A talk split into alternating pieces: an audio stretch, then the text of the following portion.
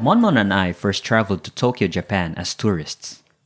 Equipped with Google Translate in our pockets, we were confident we could get by without understanding a word of Japanese.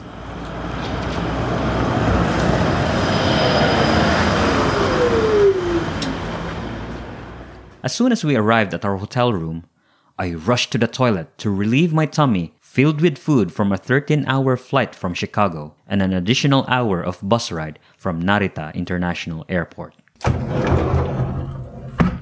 Seated comfortably on the throne, I noticed two items attached to the wall one familiar, the other not so much. On my right hand side is a standard landline telephone, while on my left hand side is a rectangular control panel filled with mysterious buttons. The functions were all written in Japanese, so I couldn't tell what they do. I don't have my smartphone with me, so no chance of asking Google either. One button had a label that looks like a curvy letter W with a small dashed letter Y below it. As soon as I pressed the button, it made a mechanical sound and whoo! Something just sprayed water up my anus. And the precision was spot on. I guess I just found the bidet function. I was having fun. There are a lot of buttons to play with. One made the seat warmer, another played a water flushing sound, and another made an actual flush. There is one button though that looked different from the rest. It had a bright red font. Again, the text was in Japanese, so I'm not sure what the button is for. I saved the best for last. I giggled as I reached for the special button. Hmm, nothing happened. Very anticlimactic. I pressed it again, and this time with stronger force. The telephone ring startled me. Hello? Mosh mosh, daijabu desu ka? Uh, sorry, I don't speak Japanese. Are you okay? You pressed emergency button. Um, oops.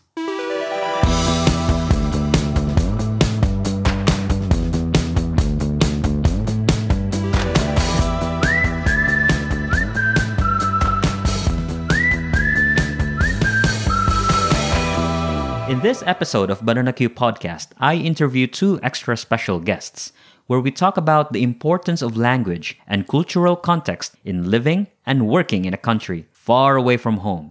First is a good friend of mine, Edmund, who has been living in Japan for about five years. We talk about Japanese language and we attempt to figure out whether one can survive working in Japan without speaking a word of the local language. Next is an interview with Monmon's dear friend, Ate Shane. We talk about her rich experience as a full time missionary for Couples for Christ in the past 11 years. She shares interesting stories about her struggles living in foreign countries with cultures very different from that of the Philippines. Without further ado, here's our conversation. Let me start with the, the move first. Mm. It came from a job opportunity. Okay. So I moved because of the job. It, it wasn't really for particular love of Japan. I, I, I didn't actually been to Japan before I moved to Japan for Oh, job. that's interesting. Yes. So I, I didn't know any Japanese. Um, to be quite honest, it, it was a tough move to leave your country to move to another country which you have never been before and try to live there by yourself. So that was the move. And the journey was, I would say, relatively easy. I think you can find various avenues to learn basic Japanese. So hiragana, katakana, I think it's quite easy. Gotcha. And, and, and I'm kind of blessed because I know Chinese. Ah, yes. So the characters, the, the kanji comes in naturally to you? Yeah, so I'm from Singapore. Hmm. So so the Chinese characters there are based on simplified Chinese. Okay. Most of the kanji that you see in Japan are traditional Chinese. So it doesn't mm-hmm. appear natural to me right mm-hmm. away, but because of the education in Chinese language, there's a certain system for you to guess the meaning of Ah. each of the characters. Gotcha. So once you know the basics, it's not difficult to get around. Knowing the characters is one thing, but speaking is a totally different ballgame. Yeah, that's true. So for me, the biggest challenge comes with the sentence structure. It's very different from what I have been taught, what I've been using for my whole life. Ah. Because I use English, I use Chinese. the sentence structure for English and Chinese is similar, Ah, I see. but it's completely different in Japanese. When you mention sentence structure, what we mean by that is the order to where you would normally find the components of a sentence. So you have a subject, you have a verb, and you have an object. So in Japanese, you would normally have that opposite way. You would still see the subject probably in the first part of the sentence, but you would see the object before, and then the last part will be the verb. So essentially, when you talk to somebody in, in Japanese, you always need to wait for the final part of the sentence because without knowing the verb, you don't know what the meaning of the sentence is. Correct. That is really one of the things that I struggle a lot with. Mm. The other big challenge for me is just the variety of ways you can pronounce one word or one kanji, right? So Yeah. for, for one kanji character, there will be two, three, four different ways to pronounce it. So I can know the meaning. But for me to speak, for me to catch when, when I'm listening to it, it's really tough Ah, because I would remember maybe one pronunciation for that kanji, for that action, for that verb, but then it will come back to me in, in another way. ah, I see what you mean. In the spoken Japanese language, it pre existed before the introduction of kanji as a writing system. So what they did is they still used the traditional Japanese word for that, but then they kind of introduced the kanji characters into that language. So it's normal to see kanji characters that have multiple reading pronunciation. I think one, one easy example for, for most people to visualize is the word Tokyo, right? Okay, So yeah. to in Japanese is is, Ah, yes. right? But is can be higashi as well. Yes. So if you do not know higashi and somebody tell you tells you higashi something, Mm. You you never guess it. You'll never know what exactly they're Yeah. So you know the kanji, of course, but, Mm. but somebody just said Higashi Ginza. What the heck is Higashi Ginza? But when you see the characters, eh, it's East Ginza. Yeah, it's yeah. the same as Tokyo. yes, yes, yes. And you've mentioned there are a lot of avenues to learn, but the, the ultimate way for you to learn the language is to slowly and slowly try to incorporate it in your life. So, ha- have you gained confidence in at least using it in everyday conversations? To say buying somebody, something from convenience store, is that something that you're okay now? Yeah, indeed. I've become more thick-skinned. what do you mean by that? so when I first came, so I, I know some basic Japanese, right? So I, I learned from the app, I learned from YouTube Yeah. and what's not. But I'm really shy to, to expose myself, Ah, yes, yes, yes. right? Okay. So it, you're also really worried that the person is going to reply with this barrage of with this wall of Japanese words which you don't understand. Gotcha. right? Uh. So so you're really hesitant. But nowadays, I just go up there and just throw whatever Japanese words I can. I see. but of course, by managing the expectation, right? So you go up there and you say that, sorry, I only know a little bit of Japanese, and then you carry on. Yes. And obviously, if they completely do not understand you, they will try to find somebody that, that, that could help. I think Japanese are very good at hospitality. That's true. So they're, they're not going to kick you out simply because you are using bad Japanese. I suppose you need that start Yes. to, to get your confidence going. Because no matter how hard, at least for me, right? No matter how hard I read books, listen to audiobooks, watch YouTube, all of that goes out the window if I start speaking to somebody in, in, in real terms. Maybe because my confidence is not that great yet, and maybe I'm mispronouncing a lot of the words.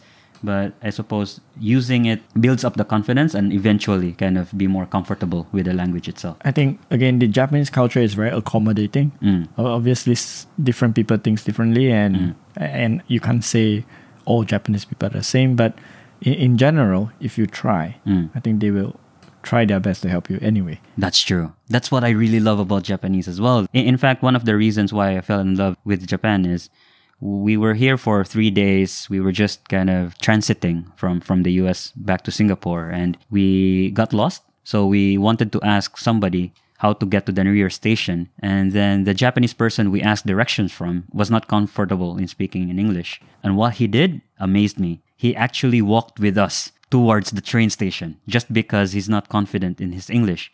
And I felt bad because he was on his way to the opposite direction. So he took the time, brought us to the station, and yeah, and I was forever grateful to that um, stranger. Yeah. And, and to me, it, it's very different from the experience I've had in other cultures. That was just a very good culture shock, but in a very positive way. I'm not really surprised to find Japanese people really helping. Mm. I think what really makes things a little bit easier compared to four or five years ago when we first came to Japan is the advent of technology, Ah, yes. right? So actually, recently I lost my wallet Oh, yes. in Japan. okay, to be honest, it's, it's quite difficult to get everything settled in Japan because a lot of the things are very manual, Mm. very paperwork based. But I was really surprised when I went to the police station, right, to Mhm. report the loss of my wallet. They are very open to use Google Translate. Ah, yes. Straight away, they flip out the, the translator device that they had. It wasn't Google Translate, but it was some other translator device. Mm. I believe that's going to help a lot of foreigners coming into Japan just to get around because it will become more and more common. It was supposed to be this year, but with the Olympics coming, Ah, yes. I think you, you don't have to be worried so much compared to four or five or even 10 years ago. Yeah, slowly and slowly they're trying to embrace technology to kind of augment that gap. When we tried to get mobile lines, we went to SoftBank and the tellers, the service staff couldn't comfortably speak in English. And what they did was they have a contact center. They will speak to that contact center in Japanese and they would give the phone to us and that person in contact center will translate whatever that service person has talked about in English. So it's like a telephone translator. Yep. But right now, you've mentioned that's like next level. So they're now embracing uh, Google Translate or, or similar service to actually translate real time. Yeah. That's amazing. But let, us talk about you coming from Singapore, and, and everybody knows it's a common knowledge that Singapore is a multicultural country. You have Malays, you have Chinese, you have Indians, but English is widely spoken there as well. Mm. And that's one of the reasons why it's natural for a Singaporean to, to speak in English. If we contrast that with, say, Japan, it, it's a very different scenario. I, I tried to think about it, the reason why they haven't fully embraced English in their educational system, in their curriculum, in their everyday living. And it's probably because they were a fully civilized country or a civilized nation even before English speaking kind of people came to, to Japan. They already know math, they already know sciences, they have their own um, culture embedded down. And, and to them to freely accept something foreign, it's probably a tough idea. Mm. Recently, I thought about this problem as well. Mm. So, why Japanese are not comfortable, Mm. are not good at English, right? So, how they can change hmm uh, to, to, to, to change the system. So, the root reason, the root cause, which I, I thought, Mm. is really the ed- education system. Yeah. So, if you go to Japanese schools, basically science, math, Mm. geography, everything is taught in Japanese. Yeah. You have a language class, which is English, but that's the only time you use English. And Yeah. even the English class Yeah. is conducted in Japanese. Yeah. So, yes, you learn some English, but it comes back to the point that we, we, we spoke about just now. It's about using it, Yeah. trying to incorporate in your incorporate it in your daily life. yeah. That most young people do not have that opportunity. Ah, I see. That's a very good point that you mentioned about the curriculum where they're using Japanese to teach the basic stuff, uh, science, math. If if we compare that with the Philippines, so the Philippines is a very different story because we were under the Spanish colonization for about 300 years. But back then, uh, the, the colonizers were hesitant in giving education to Filipinos so that they won't revolt. So we didn't really have formal education until we were liberated through the help of the Americans. Essentially, the first real teachers that we got were from the US. And it's easier for American teachers to teach us sciences and math in English rather than them trying to learn Tagalog and teach us those subjects. So naturally, our curriculum are all based in English, and the only subject that we don't use English is our mother tongue or Filipino. Is that similar in Singapore? Like your curriculum is based in English as well? Yeah, so in Singapore, basically all subjects Mm. are being taught in English, Yeah. except for the language class. Yeah. But the, the difference is in the language class is taught in that language. Ah. For example, if you, you walk into a Chinese language class, Mm. you, you don't have the teacher trying to teach Chinese in English. I see. It's like immersion, or not, no, I w- I wouldn't say immersion, but just just using the, Yes. the language Yes. straight on, not teaching you how to use it or whatever. Correct, correct. So uh, I think you, you just touched on a, a very good point, right? About the teachers. Yeah. So I think that's also the, the, the next part of my conversation. So how they can change Yeah. the current situation that they have. So teachers plays a plays a huge role. Yeah. So teachers needs to be comfortable Yeah. using English. Yeah. And that boils down to how Japanese teachers are being trained. one popular route for foreigners to actually get a job in Japan. And what they do is they would hire foreigners not to be teachers, mm-hmm. but assistant language teacher. They still have that Japanese English professor and then the, what, what the assistant teacher would do is they would offer the opportunity to converse in English and perhaps, you know, touch on some subjects as well. So it's not really them going full on investing in hiring uh, foreign talent to teach English as a language. Currently, the world is changing very fast. We, we see China coming up very strongly. Yeah. and Chinese is the second most spoken language in the world. Mm-hmm. So, to be honest, if I'm the Ja- Japanese government, if I want the best for the next generation, I need to weigh what is important, right? I gotcha. Right. So you're open to the possibility of using Chinese perhaps Yeah. as a more powerful tool in learning as a language. I mean, sorry, I'm, I'm Singaporean, so I'm very I'm very pragmatic, right? So, so we are a small nation, so we have to do what the world is going, right? Yeah. So just follow follow the leaders.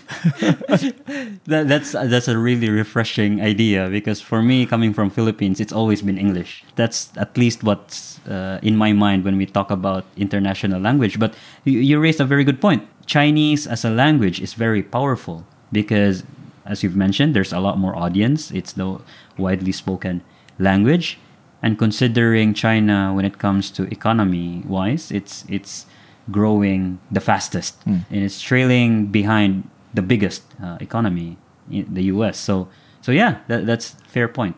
If I had this conversation 20 years ago I, I would have started learning Chinese as well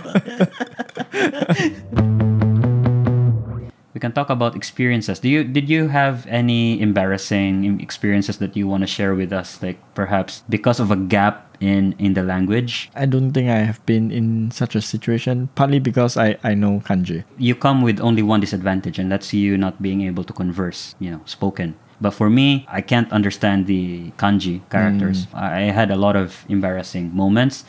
One time, my, my wife asked me to buy vegetable oil mm, because she mm. wants to cook. I couldn't understand any of the languages, and so I, I just bought the closest looking to vegetable oil, but then I actually bought mirin sauce, which is a totally different item altogether. But I, I, I still don't know exactly what that is for. I think it's there. There's some sake component in it, Ah, I and see. there's uh, it's quite sweet. Definitely, totally different. So it's it's not used the same as vegetable oil. so it's like one. cooking wine or something. Yeah.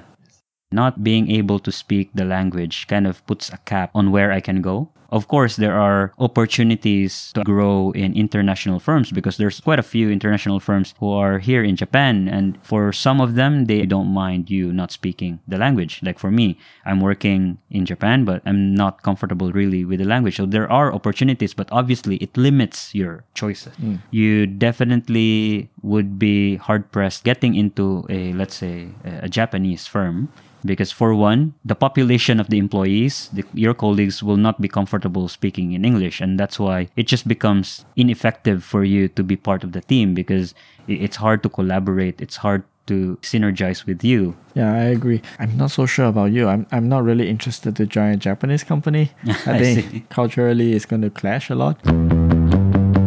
what tips can we offer uh, both you and i we've been living in japan for a little over four years what are the things we hoped and we wished we should have done before arriving to japan so that it kind of helps us at least get a good starting point I think we have to try to set the stage. Hmm. I think it's very rare for a Japanese company to employ a non-Japanese that do not speak Japanese. yeah So we, we, we can take that out of the picture. So assuming you're coming to Japan, you're working for a MNC company, right? Mhm. But still you're living in Japan, so you Yeah. need to have some basic j- survival skills. Yeah. My suggestion is to get a Japanese friend oh that's that's interesting straight away. So straight away um, because with very limited time, the amount of level up you can do to improve your Japanese skills is limited.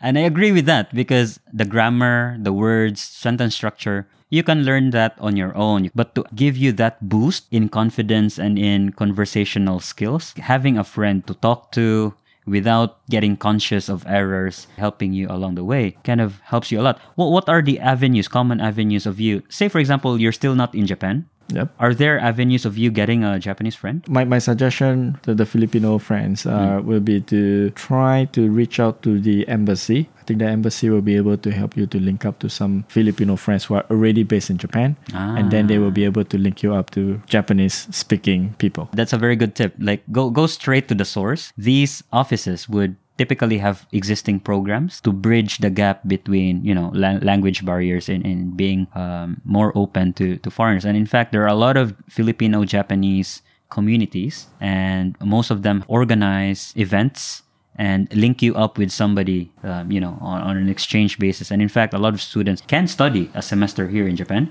for as long as your your university offers that exchange program. and of course digital platforms nowadays are are prevalent uh, goes without saying there are applications like italki facebook uh, like just just go to community community sites that you know have that opportunity. And for sure yeah it's not that hard to uh, get get to know somebody and converse. And the good thing about having a japanese friend is they also want to learn english. So that means it becomes a language exchange.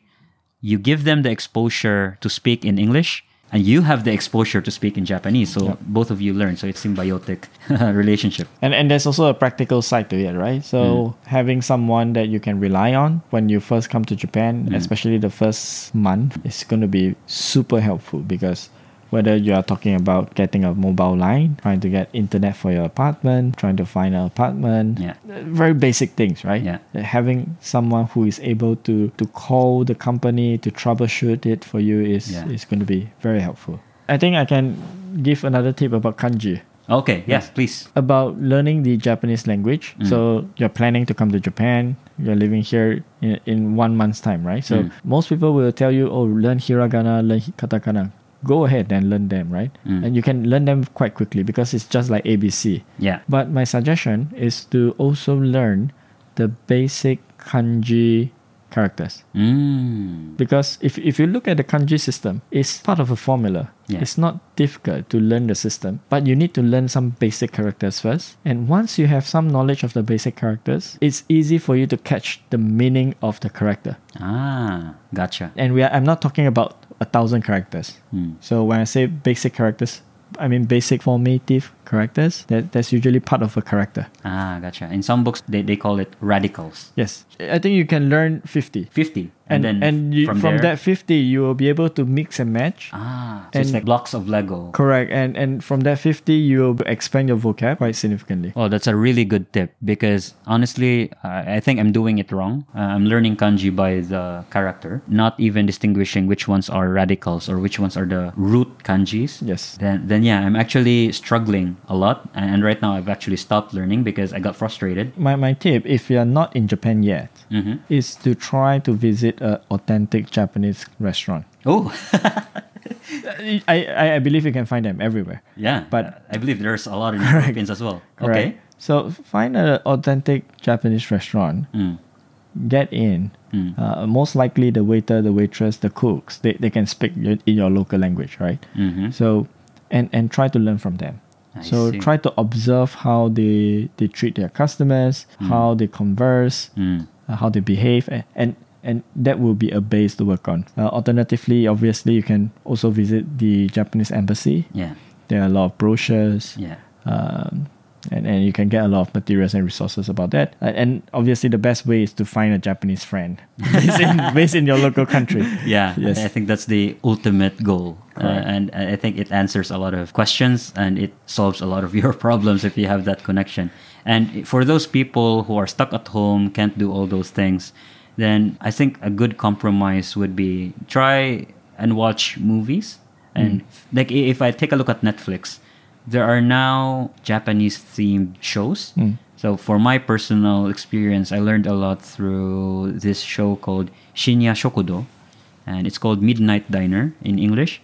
And the story goes so the the chef has a restaurant that opens only from midnight, and there's no fixed menu. You can order what you want. If the chef or if the master, as they call it, has the ingredients, then yes, he can cook that for you. And and the story circulates towards the life of the patrons And so there are a lot of topics being talked about. They talk about their practices and their religion, what are their beliefs, what, what holidays do they have, how do they celebrate the dead, how do they celebrate birthdays.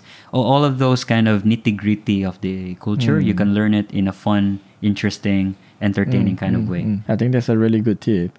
Uh, I think for the for the audience, maybe they, they should just make sure to differentiate. There are certain parts of the Japanese media which doesn't really represent Japan. Ah, that's true. Find find the right one. That's a very good point. Just watching anime gives you a lot of wrong contexts. Because a lot of them are so exaggerated and and and, ju- and and that's because their ultimate purpose is not to teach you culture. Their ultimate purpose is to entertain. So so yeah, please or use different lenses just to take a look. Uh, you know, don't look at it at prima facie basis. Otherwise, you, you'll get confused arriving in Japan. This is not what Naruto did in a ramen restaurant. this is not what Naruto used in calling somebody. Yeah, so chances are you probably get punched in the face just by following what Naruto does. Yes.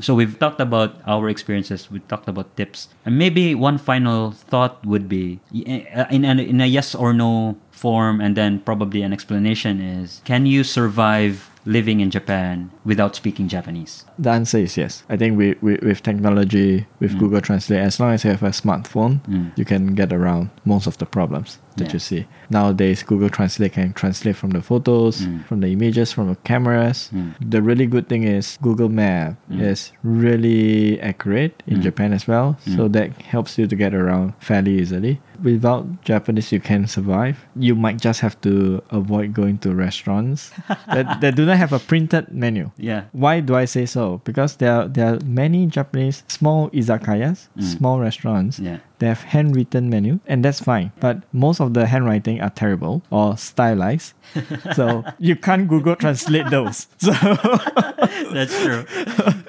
and if you can't communicate, then then it's a problem. So if you go to a restaurant, check out the menu. If it's not Japanese, not printed, try to ask for an English menu. If they don't have it, then uh, sayonara. Or just look at what other people are eating and then just point to it and say, I want this or I want that. cool. That's awesome. That's actually funny. We, I actually had that experience. I tried to Google Translate a menu with a very stylized font, and then Google translated it as chicken, and so Yes. I ordered it. yes? But then it was actually chicken feet. so, so yeah, thank you very much, Edmund. No problem. To everyone who are listening to this podcast. Hi, I'm Shane Fonchon. I am a missionary of Couples for Christ. I am I am not a nun. I am not a religious sister, but I am a lay person Yes. that commit to do pastoral work.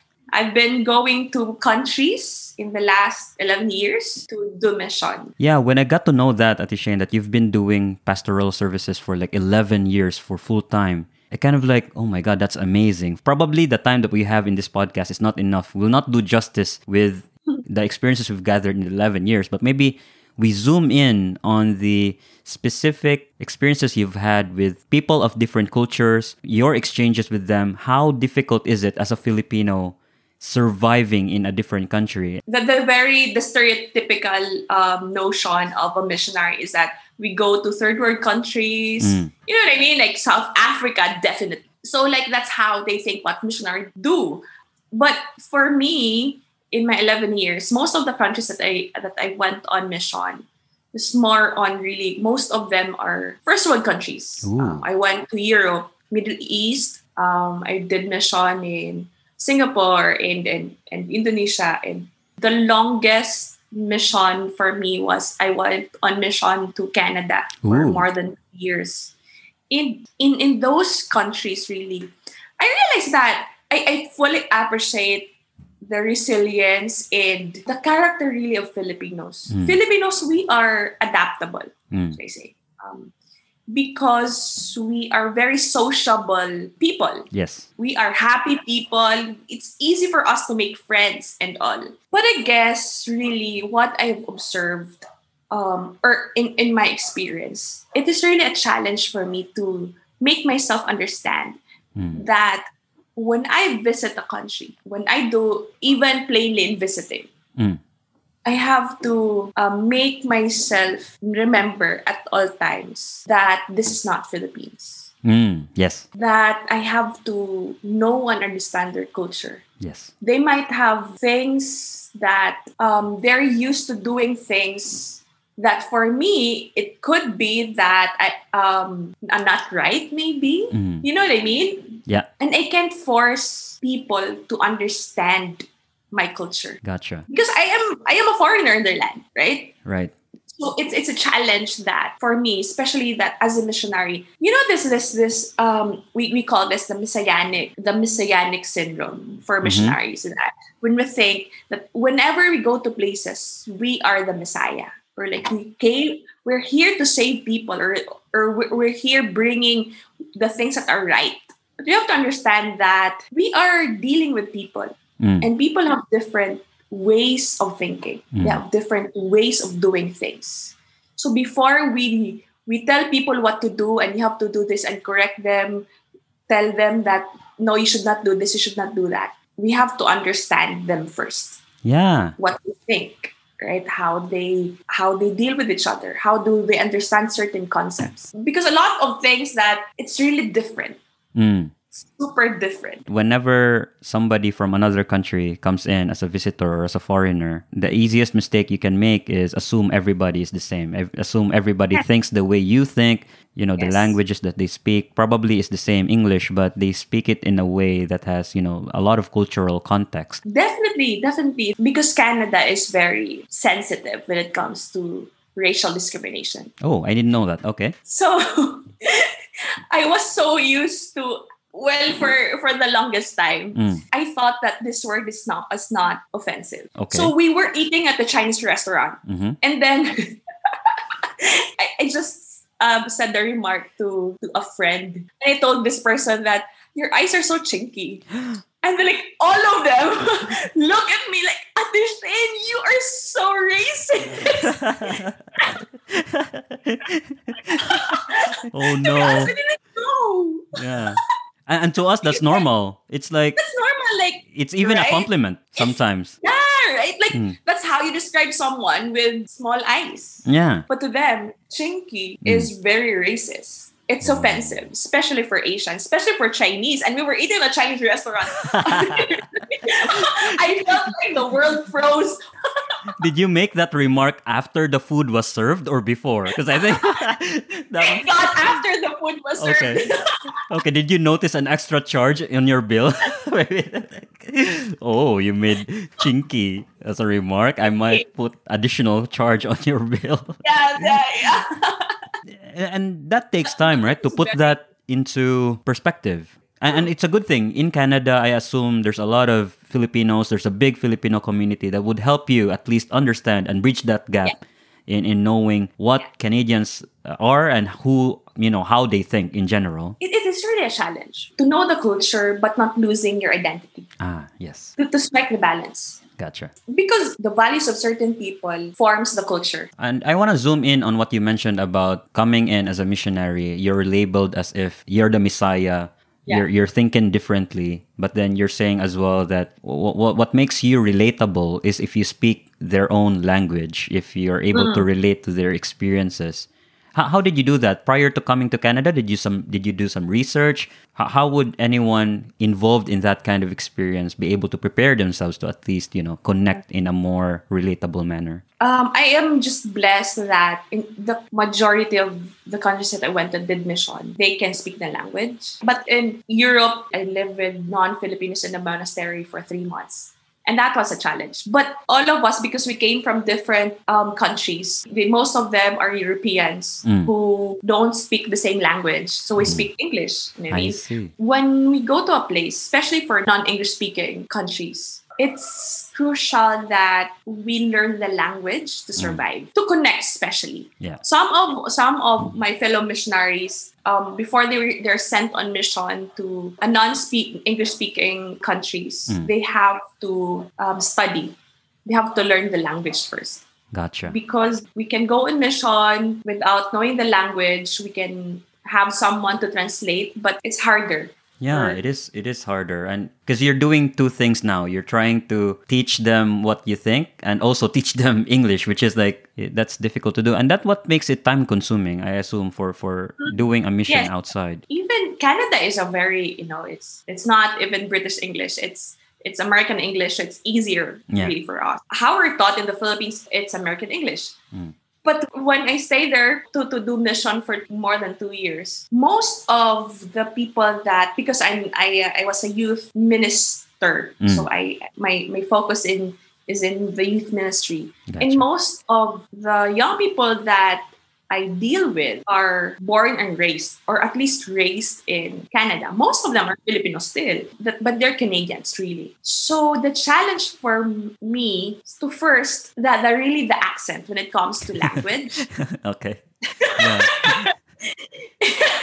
My first three months there was like, Ate Shane, you, you you mean this word? You know what I mean? Like, yes. Yes. I felt so fob. My gosh, I felt so fob. but the I have to adapt the accent, not be pretentious, Mm, but for me to really connect. yes. Because there's a language barrier, even if it's just an accent. Yeah. I was giving a, a talk, and then I there's like a word that I kept on repeating, and someone really had the courage to ask, "What do you mean?" what word? What do you remember? What word you used? okay, the word was in Filipino is martyr. Okay. So for me, so like, would you rather be a mystic or martyr? And they were like, huh? Martyr Nivera. Yeah. And to them, it's martyr. Yeah. Martyr. Martyr. Yeah. So like a lot. Mm, Evangelization. To us, it's evangelization. Data for us. To them, it's data. you were in the mission. You were your role was essentially to spread knowledge to, to get to know God. But then in doing that, there's a lot of gaps. People Yeah. don't understand what you mean. And then it's a good thing that people would stop you and tell you, hey, what is it exactly that you mean? Because that means yeah. that they really are interested with what you're saying. But what if there are people that, okay, I, I Ah. didn't understand, and so I just, you know, let it Yes, through. yes. That's true. I remember. I was in Rome in 2012 Mm. and I was with someone from Argentina. Mm. So we were hosted by an Italian family, but the, the family can speak the, the English. But the person I was with in that foster family, she can't speak English very well. Okay. We communicate. this is so bad. We communicate through Google. Translate. yes. I can relate. so you have an intermediary, Google as the middleman. Now that you mentioned that, I only know a few Italian. I only know spaghetti, maybe. So maybe that's the only conversation I can have with that person. Yeah. Before I went to Europe, I really assumed that I can survive or Mm. like it's okay because I speak English. I was assuming that they too can speak English or Mm. like conversational at least. Yeah. But no, because everything there is in their language. Yes. I, I had a hard time when I was in Rome. Mm. Like we were lost and it, I had a hard time asking direction. It's good now we have Google Translate, but I can imagine in those 11 years, there must be moments that you didn't have Google in your pocket. And so Yeah. you just have to be more resourceful. I don't know how you survived. Sign language, but- maybe? Yeah, but funny though, you can't fully trust Google. Ah, I. I- going back to the story of, of Mm. that housemate. So there was this one one time that we could not reach each other Mhm. and we don't have internet. So we end up going home by ourselves or separately. Mm. So we went home. I met our host on my way home. And then they asked me about this housemate or like Mm. that friend from Argentina. She came like 30 minutes after me. And so we were talking through Google Translate. And then I said something. Mm. And then her expression was so ah. puzzled. I mean? Okay. Like, because in her translation or it, what I said was something that has a word that hooked up. You know what I mean? oh, I no. hooked up with black. Okay. And then it translated into? Hooked up? Google Translate. Google took it to the extreme. Maybe you already had a child.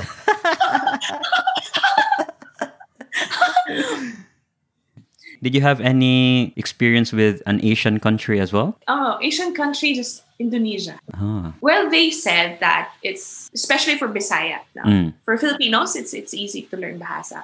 But because I was just there, like it was a short visit for, I was just there for preparation for an event, and it was really hard. So hard Mm. because I can't speak the language. So I, I was always with someone who can speak the language. Yeah. Because they can't really speak English. Mm. So we're preparing for a summit Right. our top leaders, because Couples for Christ is present globally. Mm. I was talking to the manager. Mm. There were, in that hotel, there were only few people that can talk English. So we we discuss about the accommodation, the setup, you know, the details. The logistics, yeah. it was my fault for not, or it was the lack of knowledge, maybe, or understanding of their culture. Mm. So we agreed with the meals, the menu for that summit. I told the manager that you can serve. I know that they know um, Indonesian. They're if it's not spicy, then it is not tasty. That's their culture. Yes. So I told them that uh, you can serve food with spices, but make it less spicy. Mm. And so come the event, first meal. I was so shocked because like everyone, Mm. you know, like you know when you eat something s- super spicy that your your lips turns red and swollen. Ah, yes. Yeah, I know that. That's what happened. Yeah, that's that's what happened. Like everyone, Oh. like everyone was eating it because it was so delicious. Mm. But like it was so spicy. and so I was talking to the, like What like happened? it was talking to the manager. and like he, he said that yeah I it's not spicy it less spicy I told the, the chef and then he, he tasted the food it's it's not spicy then I realized that this is like not spicy less spicy is very subjective yes. In Indonesian level. yeah it's the level right like it's it's it's very subjective like Yes. for me like that's super spicy but to them it's not even spicy Ah. but really that event really we had a lot of miscommunication all of our problems was because of miscommunication That's amazing. And in that example, even though you communicated in English and they understood what you mean, it's just that the level was Yeah, yeah, subjective. So everybody became Angelina Jolie after the event. yeah that's true that's true that's true when you go to a place it is safe to have a especially in a place where there are a few filipinos Mm. it's good to have a friend who is a native Ah. in that country Yeah, somebody So who has lived there for a long time knows the context Yes, clues. understands the content. Like you can ask someone Mm. in all the places that I went, basic really. Ask before you visit the country. Mm. Like even even if you're just a tourist, no, Yes. ask someone or do your research. What is offensive in that country? Because that's one way to get deported. Yeah, that's true. That's true. I have this friend Mm. who went on mission to Trinidad and Tobago. Oh, okay. Didn't know that in that country, any camouflage Is it like military fatigue type? Uh, Mm. that one. Okay. Uh, anything that has that pattern or color is not allowed in the country. Ooh. So he didn't know. When he arrived in Trinidad and Tobago, his bag was like a military pattern. Oh it was, no. was was so close to being deported. Oh, that's oh. that's dangerous. like even as as simple as that, like you wouldn't think it's a big deal, but yeah. Yeah, Oh wow. Yeah. So it's it's really important that you have to know what is offensive for this particular country or what is allowed. So do your research. Awesome. Thank you very much, Ate Shane. This has been a very insightful conversation. Closing words from you, Ate Shane. If people listening to this conversation want to know you more, wh- where would people find you? yeah you can you can follow me um, on my instagram facebook and i have a youtube channel because i'm blogging my journey so please follow me at crystha shayne c-r-y-s-t-h-a-s-h-a-y-n-e to all the platforms Awesome. Yeah, I actually checked your uh, vlog site. I enjoyed the one where you mentioned empowering women, the message about why guys are so different. Oh, it's it's because pe- guys are assumed to initiate. I, I like those kinds of conversations. I think we need more of those content. So please, Ate Shane, more power to your channel. thank you god bless and more power to your podcast too